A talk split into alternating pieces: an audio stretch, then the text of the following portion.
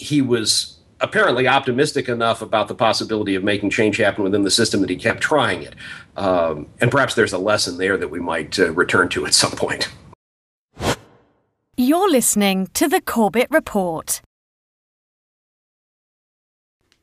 Welcome. This is James Corbett of Corbett Report dot com. It is the twenty-fourth of January, two thousand thirteen, and today I'm honored to be joined on the line by Gary Chartier, who is a professor of law and business at the uh, La Sierra University.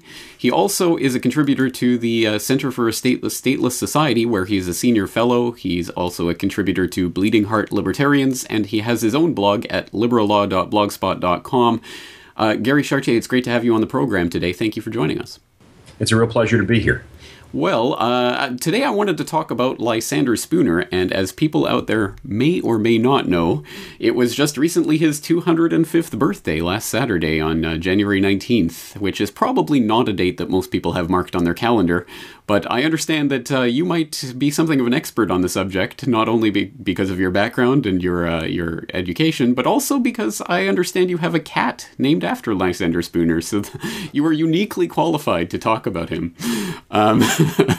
But okay, let's so let's. It's such a huge topic to start talking about the life of such an important thinker. But um, let's start with the big question. Uh, it has been two hundred five years since Lysander Spooner was born. Obviously, he's long dead. Why should we be remembering him at this point? What was his historical legacy? Well, I'd say that Lysander Spooner deserves continued attention because he was an incisive legal and political thinker and one of the real founders of American individualist anarchism. Uh, Spooner was a, uh, a practicing lawyer uh, who was interested also in uh, uh, kind of big picture constitutional issues that he didn't necessarily ever get to litigate. We'll perhaps talk about that a bit more later, uh, whose increasing realization that the system established by the Constitution was fundamentally flawed led him to move from uh, a kind of radical Uh, libertarianism that still took the state with a limited amount of seriousness all the way to a full-blown anarchism, which he articulated in some very passionate and uh, and well-argued uh, polemics over the course of his career. Well, then let's let's talk a little bit about his life. And of course, it's always a bit, uh, I always get a bit nervous when people start to read too much into someone's biography as that relates to their thinking, because sometimes I think we have a tendency to conflate the two. But certainly, Lysander Spooner did have an interesting upbringing with his father that might have contributed to some of his uh, free-thinking ideas and his, uh, his libertarian spirit. Let's talk a little bit about his early life and uh, the background that he came from. Well, you know, there's a lot, obviously, to be said uh, about uh, about Spooner's biography. Um, and I guess, indeed, uh, with you, I don't want to I don't want to draw too much uh, uh, from what we might say about uh, about his uh, his earliest life. And there may be things you want to you want to to highlight there. The, the two biographical things, I guess, I'd really want to highlight. But I'm very happy to, to turn to anything that uh, that seems more important to you. Uh, first of all, something that biographically clearly did play a huge part in uh, in his thing. It has to have been his experience as a competitor with the U S Postal Service. Uh, Spooner uh, created something called the American Letter Mail Company, uh, which he demonstrated practically was capable of outperforming the Postal Service as a contributor to uh, to mail delivery in several major cities. Uh, the, the ultimate result of this was that the U S Congress deliberately put him out of business, uh, creating uh, a legislative Uh, uh, requirement uh, that made competing with the Postal Service uh, impossible. And of course, we continue to see that today, uh, the, the legacy there in the uh, Postal Service's uh, limits on uh, on first-class mail competition. Uh, the other thing uh, in his biography, and again, we can dwell on either of these in more detail, but the other thing in his biography that I'd really want to highlight would be his um, Uh, involvement in the abolitionist cause. And this was not just a matter of framing constitutional arguments against uh, slavery, which he did with great passion, but he actually uh, was involved in some more radical stuff as the um, um, uh, crisis involving the uh, um, Uh, prosecution of John Brown continued after Harper's Ferry. Uh, Spooner is actually involved in efforts uh, to plan for the kidnapping of the uh, governor of Virginia to uh, trade for the arrested John Brown. Uh, so he was he was very much an on-the-ground uh, uh, abolitionist activist of uh, a really radical nature, and I think that opposition to slavery was was clearly one of the things that led to his uh, his own increasing radicalization. But there would be other aspects of his biography you, you'd want to highlight. Uh, but those well, in fact, you bring up two of the three main areas of his life and thought that I really wanted to hit on today. So why don't we start with the American Letter Mail Company, and let's set the background for people about where he came up with this idea and why it, it was so important, and what his success and subsequent, I suppose, failure at the hands of the state really teaches us about about what he learned in that experience from uh, from trying to go against the state. Well, um, so uh, Spooner uh, at this point is uh, is in the Midwest. Uh, he's uh, uh, this is. Um, sometime in the early eighteen thirties. I'm not remembering the exact date, but uh, in any event, uh, he has uh, uh, been involved in uh, a fairly unsuccessful uh, land speculation effort uh, here. And, uh, you know, I think he's, uh, you know, he's a lo- young lawyer who's looking for, uh, looking for ways to succeed entrepreneurially.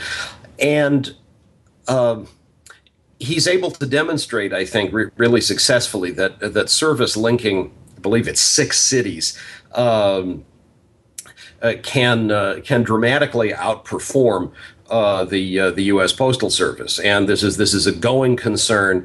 Uh, you know, I think a lot of people will be aware that it is regularly claimed uh, that a functioning postal service is just the sort of thing that we need a state to provide. I mean, it's an odd sort of notion. Uh, postal service is not, in the traditional sense, uh, economic sense, a public good. Uh, it's possible to uh, exclude non-payers and certainly to make it go as a as a market concern. But people often think that somehow uh, we're going to lose out if we don't have a state-driven uh, postal service. And what Spooner did was to show that a, uh, a clearly profitable alternative to what's often seen as a central state activity uh, could be managed uh, clearly with limited startup capital by a guy without previous experience doing this sort of thing. Uh, and obviously this is in part a testimony uh, to his own uh, uh, intelligence and pluck, but it's also got to be a comment on uh, the, the real uh, possibility of outcompeting the state on its own territory.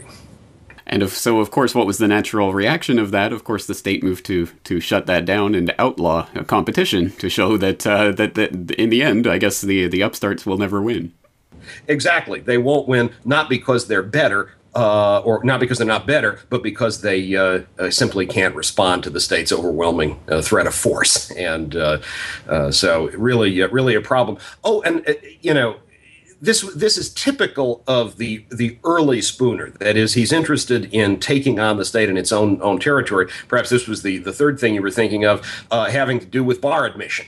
And uh, you know, as a uh, uh, as a young lawyer, uh, he worked to uh, make it the case that educational qualifications didn't serve as a as a barrier to uh, his uh, his bar admission. He studied, uh, uh, you know, in a law office, and then succeeded in uh, you know meeting uh, meeting bar requirements and convincing the uh, legislature uh, that indeed uh, he shouldn't be ruled out as a candidate because he hadn't met uh, really some fairly arbitrary uh, uh, licensing rules. So he had lots of experience taking on the state in ways that I think made clear to him that there was all sorts of arbitrary uh, sort of regulatory foliage that the state had uh, allowed to uh, to grow up around people's exercise of their freedom. Uh, and his initial strategies really were ones in which he tried to uh, uh, sort of work within the system. Uh, it, what's clear is that time went on, he wasn't comfortable doing that. But, uh, you know, for, for a long time, um, he was apparently optimistic enough about the possibility of making change happen within the system that he kept trying it. Um, and perhaps there's a lesson there that we might uh, return to at some point. Well, exactly right. As a matter of fact, I wasn't going to bring up the, uh, the his early bar admission but uh, fight, but that that is actually, I think, a, a very important part of this early Spooner, as you as you put it, where he's trying to uh, to defy the system, but still to reform the system or amend the system in some way from within. But uh, I think we can see that he definitely departs that in his later years. So let's let's continue on with that journey. So after the American Letter Mail Company experience, um, he gets more deeply involved with the abolitionism and activism along those regards. Tell us about about his uh, his anti his abolitionist uh, views. Well, So uh, Spooner obviously believes that slavery is a great moral wrong, but he also thinks that it's possible to argue uh, that it's a moral wrong that doesn't involve doesn't uh, uh, that isn't entitled to constitutional protection. So um, it's ordinarily assumed uh, in this period, both by the friends of slavery and by its foes, that uh, in fact. Uh, the Constitution is, uh, of course, as William Lloyd Garrison famously said, a compact with hell, precisely because uh, it does enshrine protections for slavery and was designed to keep the Union together uh, at the expense of permitting slavery in uh, in those uh, states that uh, that authorized it. And so, what's really interesting then about the strategy Spooner adopts is that uh, he thinks that. Uh, reading the Constitution in the right way can lead us to avoid uh, seeing it as uh, embracing protection for slavery. So uh, he wants to show that uh, slavery really can be seen as inconsistent with the Constitution. Uh, and so there's a sense in which he's developed uh, a kind of strategy for reading the Constitution that you might see as, uh, you know, perhaps kind of ironically, uh, given uh, uh, how his thinking develops, as sort of parallel uh, to, say, uh, Ronnie Dworkin's notion of a, a moral reading of the Constitution, uh, in which um, there really is an attempt Uh, not so much to ignore the surface level uh, textual meaning, but to try to integrate uh, that uh, a reading of the surface level text into a sort of deeper moral uh, picture of uh, where the Constitution might be headed. Now, I think the later Spooner, and certainly later folks uh, influenced by Spooner, would probably be inclined to say that may assume too much about uh, the, uh, quote, moral purpose of the Constitution. Maybe in reality, uh, the Constitution uh, does have uh, the uh, moral flaws that uh, later critics would see uh, built into it, and it's really not the case that uh, uh, we can find in the Constitution a, um, uh, a sacred text that uh, has only been ignored or distorted. But what's interesting, at least, is that Spooner tries to make the case that if you put all the relevant passages of the Constitution together, you get a uh, uh, a document that uh, that does rule out slavery. And then, as I say, uh, not only is he arguing this on the legal front, but he's also pursuing this as uh, as an activist as well. Well, that's right. And of course, it is uh, ironic or interesting, at any rate, that he is making that kind of constitutional argument about um, uh, slavery and abolition, as opposed to, of course, the later Spooner, where, who is, of course, most famous for the uh, Constitution of No Authority. So let, uh, let's talk about some of that, the, the development of that uh, that thought in Spooner and, and his eventual complete anarchism, his, his turning away from the state and Constitution. Let's talk about the uh, where the, those ideas sort of fomented for him, uh, what kind of philosophical ancestors he might have had in that, and uh, and really what the, the reception to those ideas were at the time. Well, so um, it seems as if um, the most uh, kind of natural way to read Spooner, uh, in, uh, Spooner's intellectual antecedents, is to see him as a um, you know, as a kind of radical Lockean, a radical descendant of uh, the uh, intellectual tradition that really is the official doctrine, let's say, uh, surrounding the American Revolution and then later the abolitionist movement. Now, I think the abolitionists are, are sincere about it. Uh, what the, quote, founders uh, really uh, think at a deep level is a more complex question, and I don't know that we can sort that out here. But at any rate, the official doctrine that gets uh, pronounced by the American founders is one that is, as I say, radically Lockean. It's rooted in, uh, in John Locke's uh, conception uh, that people are self-owners and that uh, political authority is justified, if at all, only in virtue of the consent of the governed. Um, Locke's own view, of course, uh, is more complicated here, not least because uh, he thinks that while the state, uh, in some sense, uh, requires consent to get going, uh, somehow later generations, while they may be justified in extreme cases in revolting, and this, of course, is the view that the American founders adopt, uh, state authority doesn't require uh, consensual grounding on an ongoing basis.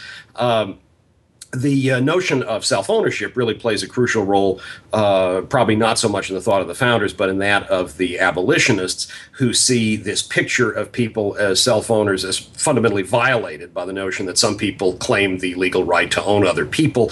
And so they appeal to this fundamental American tradition to uh, treat, uh, to identify slavery as something that really ought to be uh, uh, abominated and abolished. But Spooner then is is able to extend that notion of self-ownership to point out that if you take the abolitionist idea of self-ownership seriously, Uh, and you think about the conception of consent that's d- defended by the American founders, what you find out is that it's really an inadequate conception if it doesn't take seriously the fact that ongoing actual consent uh, is required if people aren't to be enslaved, if people aren't to be treated uh, as uh, as slaves. And so therefore, Spooner is able to develop and articulate uh, a notion of political authority in accordance with which justified political authority dep- depends not on uh, you know the majority consent of one's ancestors, but on one's own actual consent, uh, that there are obviously moral requirements that obtain whether one consents to them or not, but political authority doesn't uh, turn out to be valid uh, on a Spoonerian view unless people actually consent to it. And uh, uh, that then provides the basis for um, uh, Spooner's uh, uh, really passionate uh, tracts Uh, in his uh, in his later life. Not the only thing he writes about by any means, but certainly uh, probably the most enduring stuff. Well, let's talk about the immediate reception to those works, because uh, certainly uh, Spooner was not known for being particularly diplomatic about his views, and he, he certainly was known as a free thinker on, on deism and abolition and, and all of his uh, various views. Let's talk about the way his work was received during his own lifetime. Well, um... It, it may come as a surprise to some uh, viewers, come listeners, to know that his work did not convert nineteenth century America to anarchism. Uh, it, uh, it was not the case, uh, unfortunately, that there was a uh, wide-ranging and enthusiastic reception of his denunciation of the Constitution and uh, the American state. However, Spooner did uh, gain a very Uh, enthusiastic and committed following in the circle of nineteenth century American individualist anarchists uh, around and led by Benjamin Tucker. Um, uh, Tucker provided uh, Spooner with a platform in uh, uh, his uh, in his publication Liberty, and he was very pleased to identify Uh, Spooner as a tremendously important figure uh, whose death he really mourned in a you know in a very uh, warm obituary.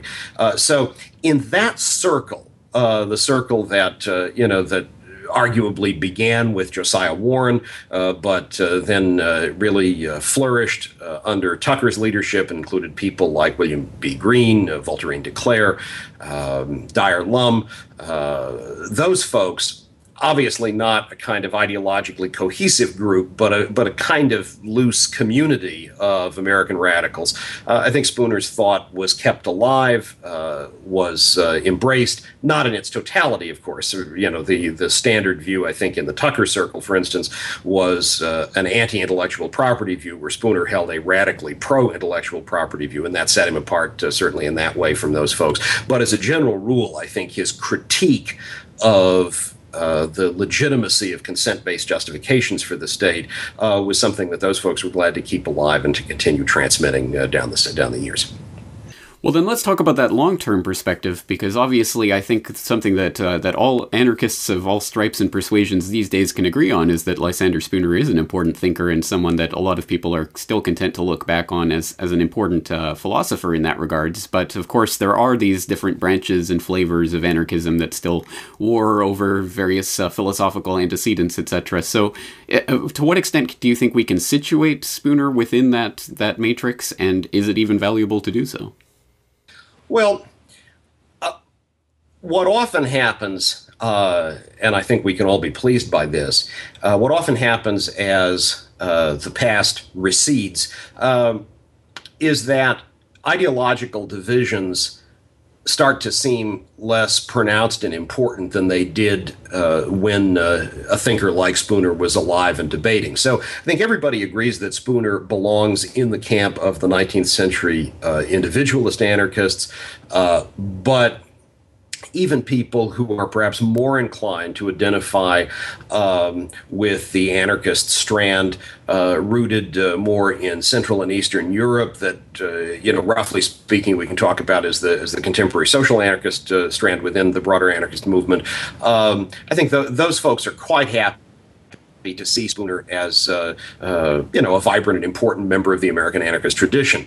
Um, Spooner's Uh, I P views, as I noted, noted are uh, sort of radically um, propertarian in a way that, uh, you know, certainly other folks uh, who tend to share the, the Tucker view, and that, of course, includes a lot of contemporary ANCAPs as well as others, uh, wouldn't endorse. But Spooner's overall approach is not typically, I think, going to be dismissed by contemporary social anarchists as a kind of right-wing approach, because it was clear that he was a pro-labor guy. He was somebody who was uh, very interested in helping uh, to ease the burden of uh, uh, kind of debt slavery that people experienced. He had had a very radical view about uh, about when uh, uh, debt contracts could be enforced and things like that. And so his impulses clearly were not pro-status quo. They weren't pro uh, kind of the the economic elites of his time, and because of that.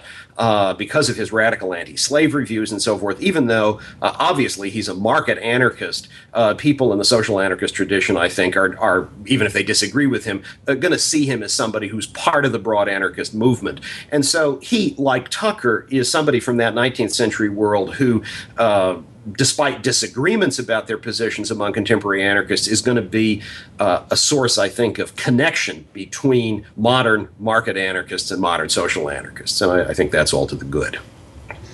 Well, one of the things that I'm hoping that this conversation that we're having right now will motivate some of the listeners to do is to actually start reading some Spooner directly instead of ta listening to people talk about him. So, so in that regards, if there are people out there who are maybe starting to dip their toes into the waters of Lake Spooner, what uh, what works would you actually recommend for those people, or what uh, what do you think they should be concentrating on at this point? Well, so uh, one real service that uh, Randy Barnett at Georgetown has done has been to create lysander spooner dot org, which uh, features a lot of Spooner's work, and people can go there and uh, discover uh, Spooner texts for themselves. Uh, many of those texts, of course, are going to be available elsewhere online as well.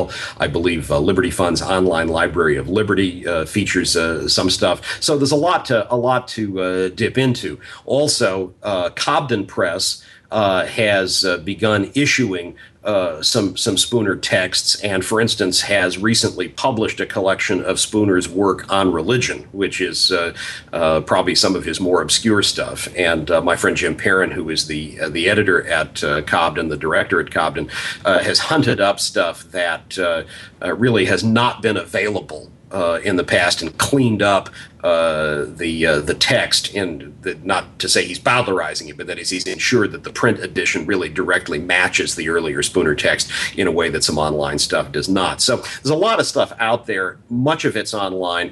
Um, you know, some things that uh, people might look at, as you rightly pointed out, uh, the Constitution of No Authority uh, is a uh, pretty decisive argument Uh, against uh, consent-based justifications for state authority. I think that that continues to be a very live uh, text. Uh, the letter to Thomas F Bayard uh, uh, contains, uh, again, some passionate anti-state polemic. The, his uh, letter to Grover Cleveland, uh, fairly uh, amusing, I think, if you think about the way in which Cleveland is sometimes lionized by contemporary classical liberals.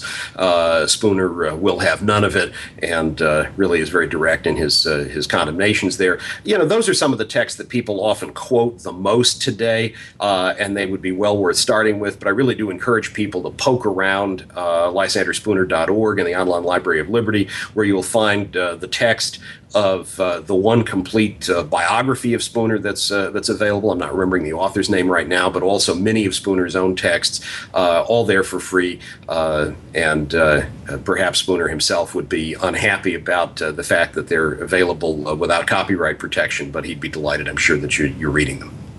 Absolutely. Well, uh, on that note, I, I do appreciate your time today, and I should uh, mention that this was made possible through the, uh, the, uh, the Center for a Stateless Society, where I got in touch with you uh, via, and uh, as I mentioned at the beginning, you are a senior fellow there. Perhaps we should just talk a little bit about the Center and uh, the work that it does. Well, thank you very much for giving us uh, uh, the chance to talk about that. So C four S S dot org is the home online of the Center for a Stateless Society, um, which is a think tank and media center devoted to developing and uh, promulgating uh, market anarchist ideas. Um, There's a, a fairly wide diversity of opinion within uh, the uh, market anarchist community, and C four S S tries to be a relatively big tent, though, as people who visited there will know, uh, it's identified uh, specifically with the uh, the left-wing market anarchist or left libertarian approach that I think Spooner and uh, and Tucker certainly would have recognized uh, and embraced. Uh, C four S S uh, publishes commentaries which are circulated uh, among uh, Uh, newspapers around the uh, around the world, and uh, uh, gets uh, a limited number of uh, publications in those newspapers in pretty far off places, including Bangladesh, uh, around uh, around the world on a uh, on a weekly basis. It also funds the production of research studies, particularly by Kevin Carson, uh, whose uh, ongoing and enormously productive work is something we're uh, we're very proud of. But uh, it's home to a number of other people uh, listeners might be aware of, uh, including Roderick Long, uh, Brad Spangler, Charles Johnson, uh, Sheldon Richmond, who's our board chair, uh, Joe Stromberg, a wonderful uh, historian of uh, American radicalism. Uh, I'm, I'm forgetting lots of people because the number of those associated with the center continues to grow. Um, we've got a number of other projects in play right now uh, that folks might be of int- might be interested in. For instance, uh, Ross Kenyon and Roderick Long and I are editing a collection of classic and contemporary texts on libertarian class theory, classical liberal class theory. People often suppose that when we talk about class, uh, we've uh, fallen into some kind of Marxist swamp, but the fact is that Marx himself acknowledged that the first uh, systematic thinkers about class were actually some radical classical liberals in nineteenth century France, uh, Comte and Dunoyer particularly, and so we're drawing on those folks and uh, more recent uh, class thinking to point out this uh, the existence of this alternative. Uh, we're also working on a collection called Liberation Economics that will be a jointly authored, uh, uh, we hope, a fairly accessible introduction to the kind of thinking, not, not so much about politics and political theory, but specifically about economics that a number of us are involved in. Uh, plus, we all have our own individual projects that we're, uh, we're working on. So I think it's a pretty fruitful uh, collaboration, and it's an exciting group to be part of. Absolutely, and I look forward to uh, hopefully highlighting more of the center's work in the future as we go forward. But uh, on, on the note of the individual project projects, if people are interested in following your writing specifically, what's the best place for them to go for that? Well, so uh, you pointed out that uh, my blog, liberal law dot blogspot dot com, is uh, one home for, for short pieces that I write, as is Bleeding Heart Libertarians. Um, Meanwhile, I've got uh, I've got books uh, that uh, are out and are in the works. The ones that might be of most interest to people uh, listening to this podcast or viewing it uh, would probably be "The Conscience of an Anarchist," uh, a book that I hope Spooner would appreciate that I published uh, in two thousand eleven, and then uh, "Anarchy and Legal Order," which is a more technical academic work that uh, Cambridge University Press released this November. Um, The uh, Conscience of an Anarchist is available from Cobden Press at uh, Free Minds, F R three three M I N D S, uh, on the web. And uh, the Cambridge University Press book can be obtained from Cambridge or from Uh, from Amazon. Uh, there's also a Laissez-Faire Book Club electronic version uh, of uh, Conscience. Uh, you have to join Laissez-Faire Books, of course, to uh, to get that, but the print version is available from Cobden. I lo- I'd love for people to buy Anarchy and Legal Order, but the hardback edition, which is the only thing that's available right now, is ridiculously expensive, and it may be that waiting for the paperback is the wise thing to do. Refreshingly honest. All right. Well, Gary Chartier, I really do appreciate your time today, and uh, thank you so much for sharing your knowledge and insight on Lysander Spooner. It's been a pl- pr- yeah, pleasure and a privilege to be here. The Corbett Report is brought to you by the Corbett Report subscriber, a weekly newsletter featuring James Corbett's International Forecaster editorial, recommended reading and viewing, discounts on Corbett Report D V Ds, and once a month, a subscriber-only video. Sign up today to start receiving your copy at Corbett Report dot com slash support.